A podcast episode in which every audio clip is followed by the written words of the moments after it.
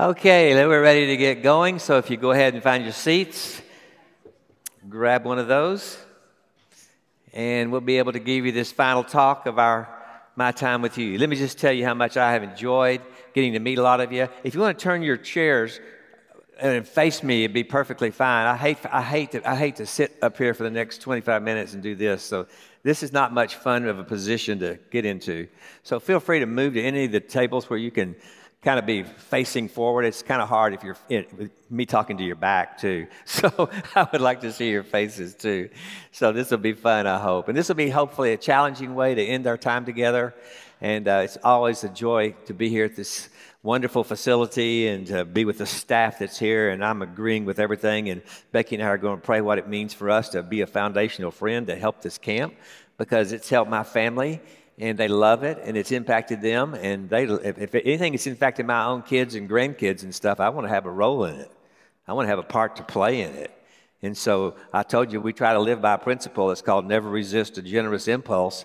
And in the midst of all that chaos, I felt like we're supposed to give. A, we're supposed to give to help uh, at this place. So I want to have a generous impulse to help it. And the difference in here and what he was doing was tough, because it was some. It's stuff you're using clickers and you're using all the live stuff here. I just make sure all my stuff is on that computer right there at the back, so they can control it from there. And I look forward to being able to share this message with you tonight to kind of end our time together, because we have had a great time. And since it's, I've told you I've taught this series called "This Is My Story." What I've enjoyed is hearing your stories.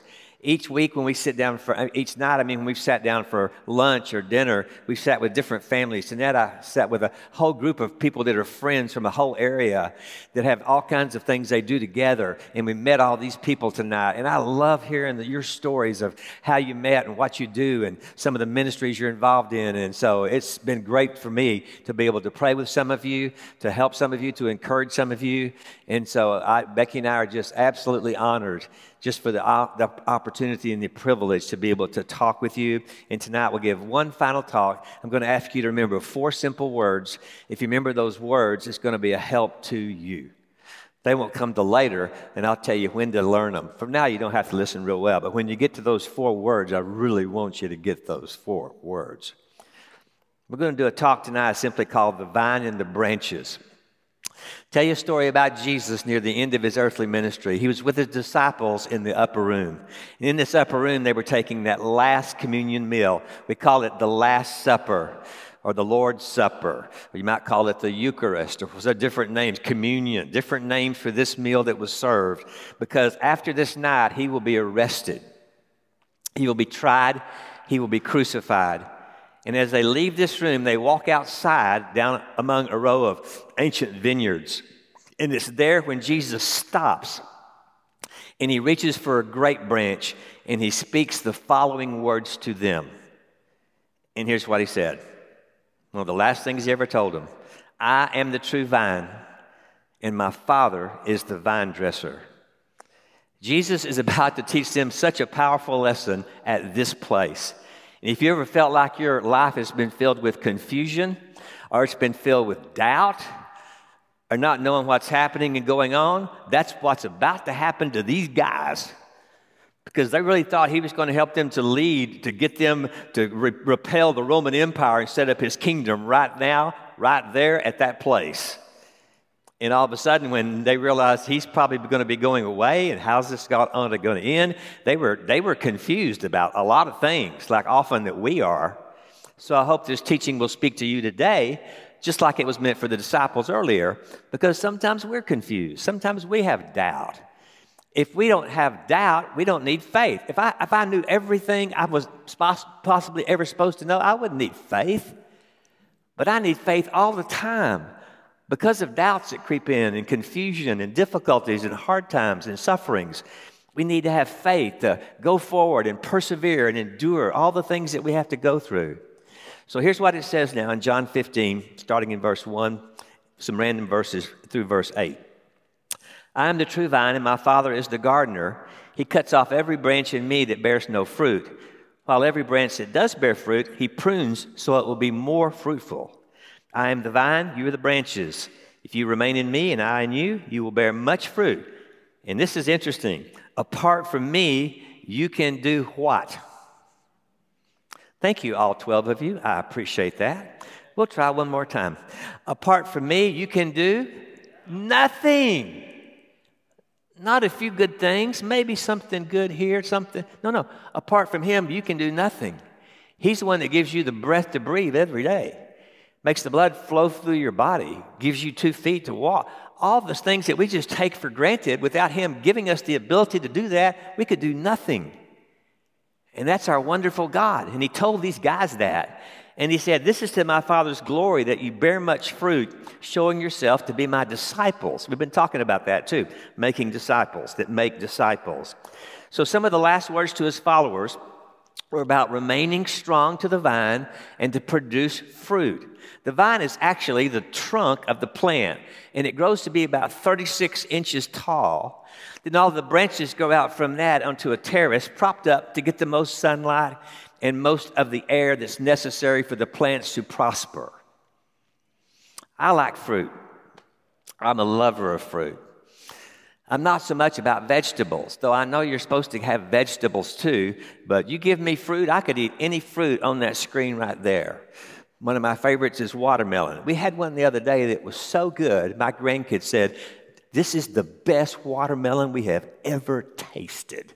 And I said, yeah. I thought it was. It was incredible. I could ingest an entire watermelon sometimes. I love it so much. All this fruit.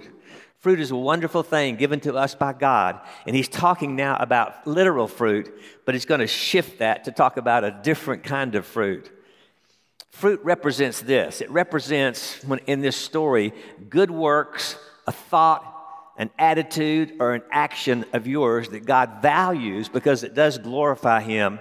And you too will feel good, you're knowing this, that you've done the right thing in the right way at the right time for the right reason. Anytime that's happened and any decision you've made and those things come into play, then you're exhibiting the fruit of the Spirit.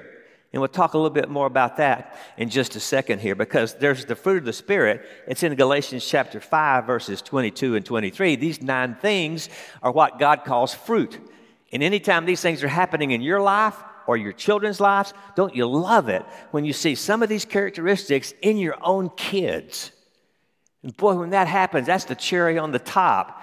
They are growing up. They are getting it. Something's changing in their life, and I see progress in this person. When they leave this camp, they will be stronger spiritually than when they came to this camp. When my grandkids have been here before and we've gone home, we've talked about it. What did you learn? What did the counselors mean to you? What are some things that you can say that's been better for you now as a result of being at Gull Lake? And they share some great stuff. And so that's why I love being in a place like this. But here's what it says in Galatians. But here's the fruit of the Spirit. It's love, joy, peace, forbearance, kindness, goodness, faithfulness, gentleness, and self-control. And whenever you see any of this in your life, that's good news. Whenever you see that in your spouse, it's good news. Whenever you see it in your kids, when you ever see it in your grandkids, this is great news. Any of these things that you see happening. When I see my grandkids say, we'll take the trash out. I'll go down to their stairs and do this. And when we were loading our car, man, those kids were so good at bringing stuff out, helping us load this car and get ready to go. And they didn't complain when three of them had to cram into the back seat of this van and sit back there for hours until one day they could get back up maybe into one of the middle rows or something. And they just had such a good attitude and spirit, even though we were driving in cramped conditions for a twelve-hour drive. Love it when I see that. This is amazing too. In John fifteen sixteen, he said this, you did not choose me, but I chose you and appointed you that you might go and bear fruit, and that is fruit that remains. Anytime fruit's in my house, it never remains. We eat it and it's gone. But this is different. This kind of fruit's going to have lasting value, lasting blessing. This is the kind of fruit that's a little bit different. There's a very key word in that verse, and it's the word remains. I'll ask you this question. How do I remain married? How do I remain married? I remain married by doing the right things for my wife, for loving her well, for meeting her needs, for finding out what she likes, Today she told me something she would like. We got that for her. And anything that I sense that's going on, and when we decide on what we give or something, that we talk about things that we're able to be generous and help people and do stuff. When we do that, We, we grow in our relationship with each other. When I do marriage counseling for people before the, I do a wedding, I say it takes three people. I told you that the other day to make a marriage work. Husband, wife, here's God. And as you get closer to God, you get closer to each other.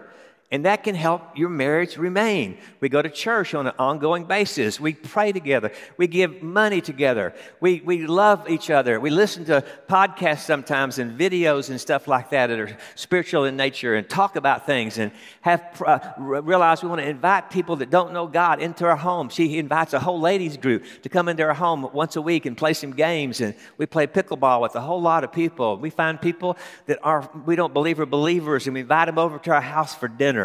And we kind of get to know them and kind of share God with them and share our lives with these people. And that's kind of our mission field right now with people. And when we, when we do these kind of things together and do things for our grandkids, it helps to strengthen our marriage. And fortunately, if we make it till Christmas, it'll be fifty years. If we mess up royally, might not make it. But we're really on the final stretch, the home stretch now, and I think we're going to actually make it. And so that's how you remain married. How do you remain on the job that you work on? You got to show up. You got to be on time. You got to work hard. You got to make effort. You got to do whatever the boss wants you to do. And if you do all these things, maybe you get a promotion and you remain there on that job. How do I remain to love and see my children grow and mature? You got to have a lot of patience. My wife says this. When our kids were in middle school, particularly our daughter, when she was in middle school, she didn't like her. We loved her. She didn't like her because of her attitude, because of her tongue, because of things she was doing. And Doctor Dobson was her salvation. He was the guy on the radio, on Focus on the Family, teaching us all these principles about raising kids and stuff like this. And here's what he basically said about middle school kids and, and kids that live in your house before they become adults. Get them through it. That was the words he would give her. And Becky would always say, Angela did X, Y, Z, but we're going to get her through it. She didn't do real good on the report card. She made an F in math now. We're going to get her through it. We're going to get her through it. We're going to make sure we get her through it. And with the boys, we want to get them through it to adolescence and up to young adulthood. And then finally, we're empty nest. When we became empty nest, it was a glorious day in our house. It was a joyous day in our house that we can do whatever we want, whenever we want, anything we want without having to do anything regarding any kid that lives in our house anymore. It's wonderful. Some people say it makes me cry as thinking about becoming empty nesters. It made me rejoice with great, exceeding joy. And so that's what we really like. And we have an awesome life right now. But our kids are grown up. Our kids are serving the Lord. Their grandkids are all Christians. We've seen all our kids saved and baptized. And so that, if, if, if nothing else happens, and we've seen our kids come to faith and our grandkids come to faith, then that's good enough for me. That, that's all. I'm so happy about that. And you might say, I've got a prodigal. Don't give up praying for them. Don't give up. Even if you got people that are struggling right now, the last chapter's not been written yet on their lives. Trust God about that kid. Love that kid unconditionally and see what God will do for them. How to remain with God's blessing and favor in my life? Well, you do some stuff. You pray. You, you read God's word. You have God thoughts all during the day. And as you do things like that, you'll start to feel the right way. And then when you do all of this, you're going to find out you're doing this very thing the verse talks about, and that is this. You abide. You learn to abide in Jesus, abide in Christ, and spend time thinking about Him, making Him a, a priority in your life on a day-by-day basis. Now, let's see a vine dresser who gets up early in the morning to check on his harvest crop. He walks around and he begins to see different things into the fields of where he planted these grapevines and these vineyards. There'll be four baskets on the ground, and in those baskets, the first one you're going to see has no fruit in it whatsoever. There's a no fruit in this basket. You see a little one farther down that has some fruit in the basket. Go a little farther, you see one that has more fruit in, ba- in the basket. And finally, you turn the corner in the harvest and, and looking at the place where they're planted, and you see this massive amount of grapes, and you call that much fruit. Now, those are the four different things. If you read through this and you study this passage particularly, that'll make a lot, make a lot more sense to you. But I challenge you on this. If you're kind of a, a, a no-fruit person, I don't, I don't think anybody hears that, frankly. If you come to a Christian camp like this and you're wanting to raise your kids for the Lord like y'all, I believe y'all are, I don't think we, you, you might, but I don't think we have any no-fruit people here. But we may have a person here that's kind of a some-fruit person, and by the time you leave the camp, I'd like to see you go from some fruit to more fruit. If you're kind of a more fruit person, I'd love to see you go down to a much fruit person. So this is where I would like to see you all end up in your life, even though you might not quite be there yet. That's something I want to remain, and I want to continue to strive for in my own life and try to become that person. Because you never quit the school of discipleship. You never graduate from the school of discipleship. You can get a master's degree from such and such university or a P H D. You never graduate from this school. There's always something else to learn, always something else to read, something else to understand about God's Word. You can never plumb the entire depths of this book, even though you've read it and read it and read it and read it. There's still more things for you to learn in this book. I found that to be true all the time. And I've been doing this for many, many decades, still reading stuff and finding things I've never thought of that before. Wow. And that will happen to you. Underline it. Write it down, meditate on it, think about it, think God's thoughts about it. You'll see fruit begin to increase in your own life. Now, here's what a vine dresser does. When they see branches heading toward the dirt in the ground, they gently lift them back up and attach them to the upper trellis. And when the branches of your life fall into the dirt in the world, He does not throw you away, but He lifts you up to clean you off and help you learn how to flourish in your faith. That's what our God does as the vine dresser. The Bible calls this process something very unusual, calls it chastening. And this is the best good news that we often don't want to hear. Who likes to be chastened? I never liked it when my dad had to chasten me, and my kids never liked it when we had to chasten them too. And we had to stop and punish them in some way that we, that we agreed to. But here's what's true about God and His chastening. The Father never disciplines you out of anger, rage, or selfish control. In the Bible, He says He disciplines that out of love, and it's for our good. It's the idea that this hurts me more than it hurts you. I'm go- I know what's best, and you don't yet. You're not quite where I am, and I'm going to have to tell you some hard stuff. We're going to have to make some tough rules about this. You may not understand it, but you're going to see the value as you get older. That happens for every kid that grows up in an environment, learning to trust that his parents do know what's best for them. And so the truth is, all about this is to abide in Him. Abide in Him. And here's the four words I want you to learn. I'm going to show you in just a minute a song that my son has written, and he'll perform, and I'll show it to you with the final video of the night. But when I do, he'll sing these words many, many times in this song, and the words of this song are simply this: I depend on you. Remember, without me, you can do what? Nothing. So if I can do nothing, I better depend on Him to help me to do anything. I've got to depend on God to help me. Give me whatever it is I need to do whatever it is He's called me to do. I have to depend on Him. I can't a- a- appeal to my own strength, my own intellect, as measly as it is. I can't appeal, I cannot do that. I have to depend on Him. So to have those four words on your lips, I want to just practice with me right now. Put your hand up in the air and look to heaven and say those words with me out loud. Ready? I depend on you. Ready? I depend on you. Thanks. And in a minute, when you see that song and you hear Aaron singing those words, just whisper those words out loud or sing them out loud when he's singing those words. It's an easy song to learn, and it's all about abiding in Christ. But whenever he says those four words, you can kind of join in with the song, and you can say, I depend on you.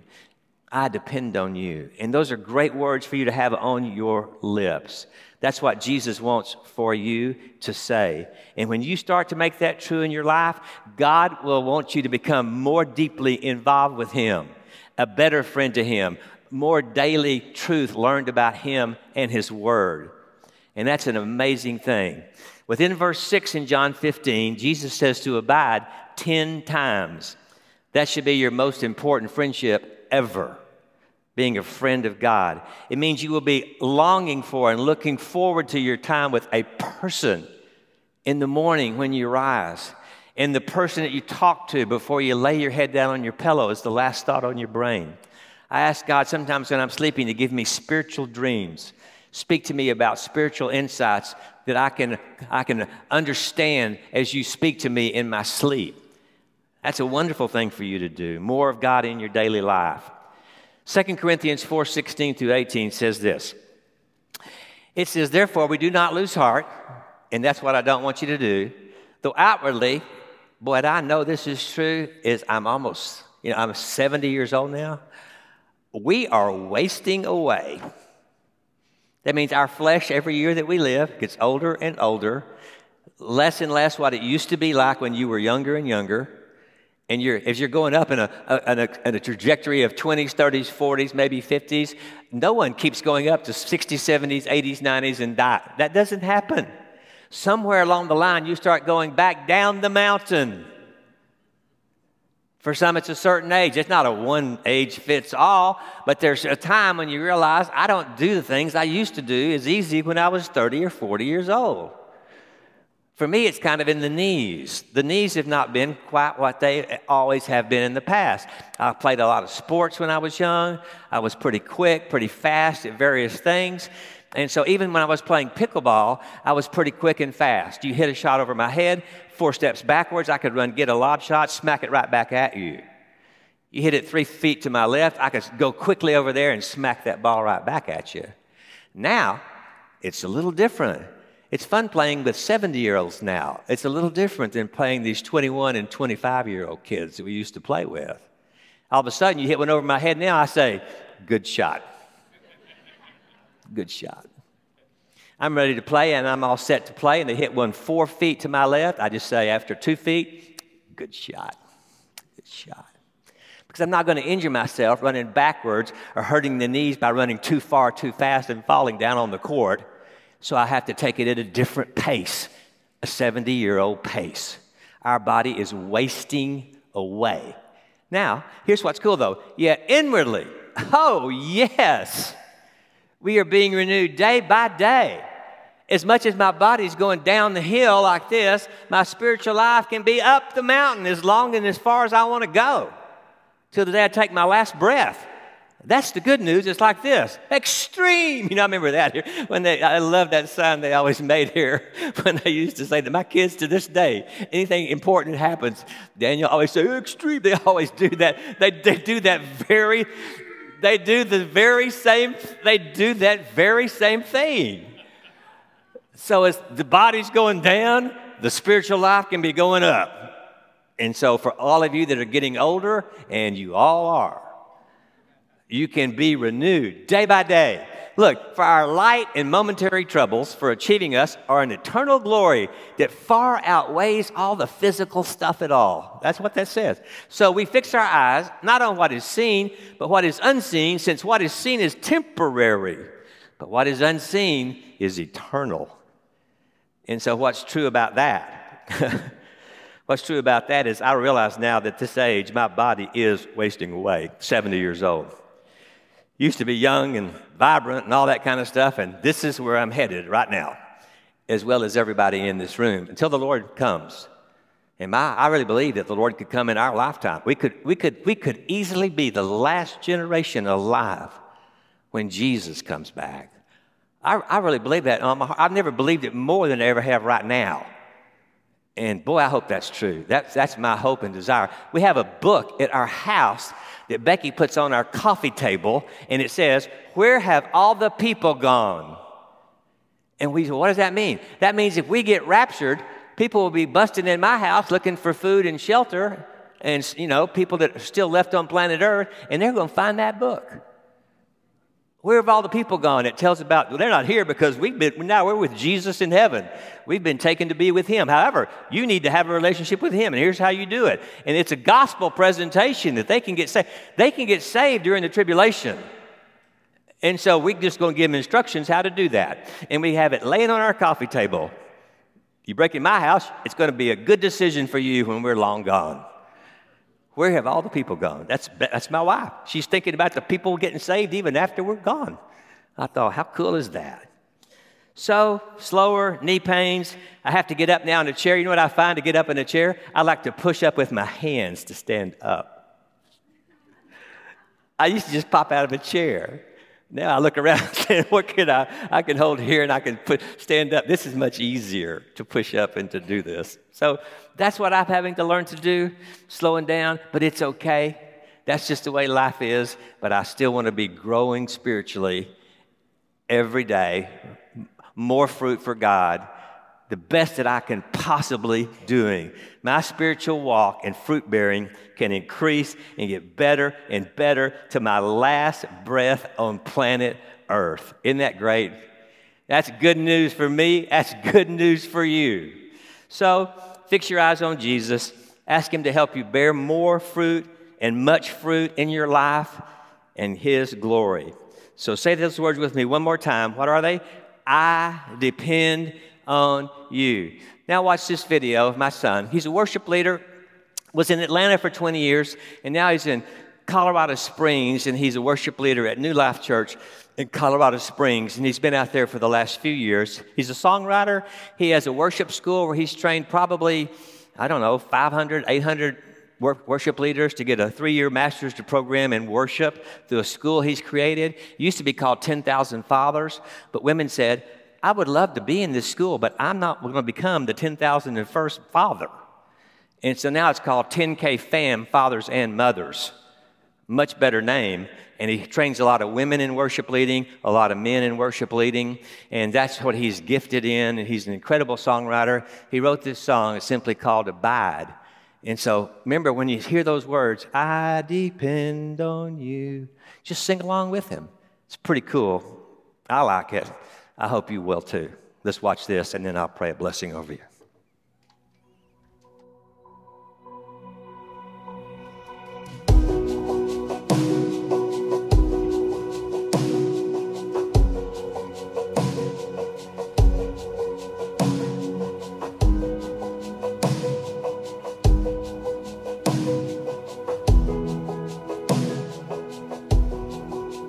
For my waking breath, for my daily bread, I depend on you.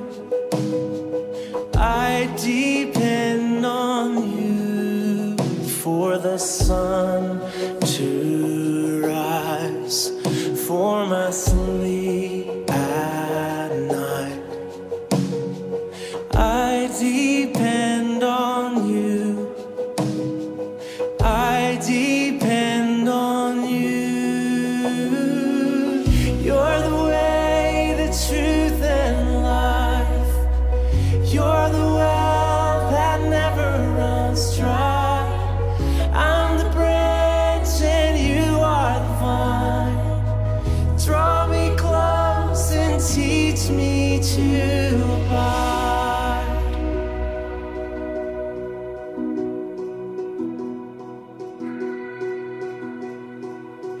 Your spirit leads as I'm following. Sing in reliance, come on. I depend on you. We bring our weakness. I depend on you for the victories still in front.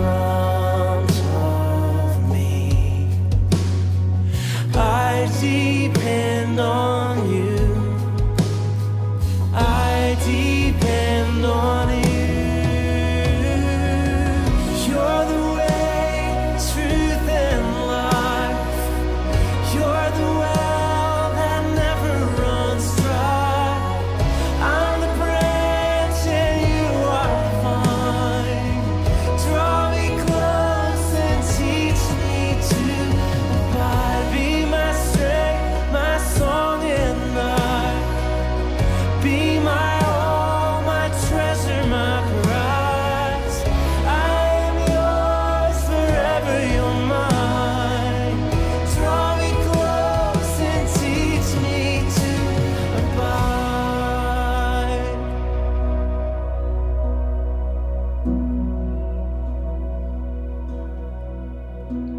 I pass through death, as I enter rest, I depend on you. I depend on you. And for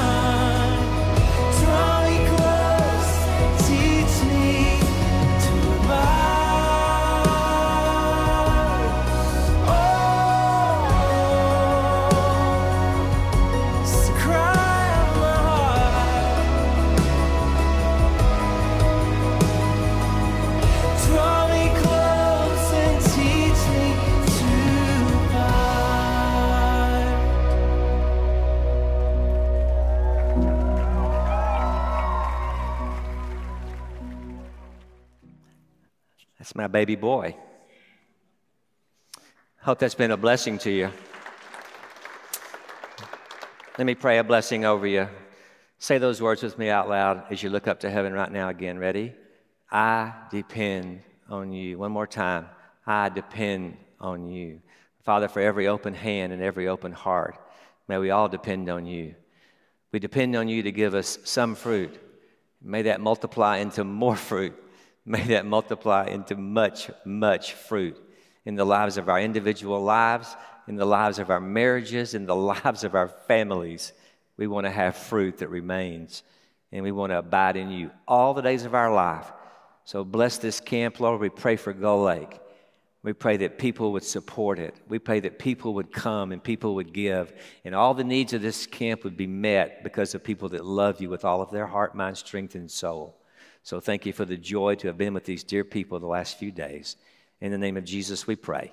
God's people said, amen. Been a joy to be with you guys. Thank you. Thank you so much.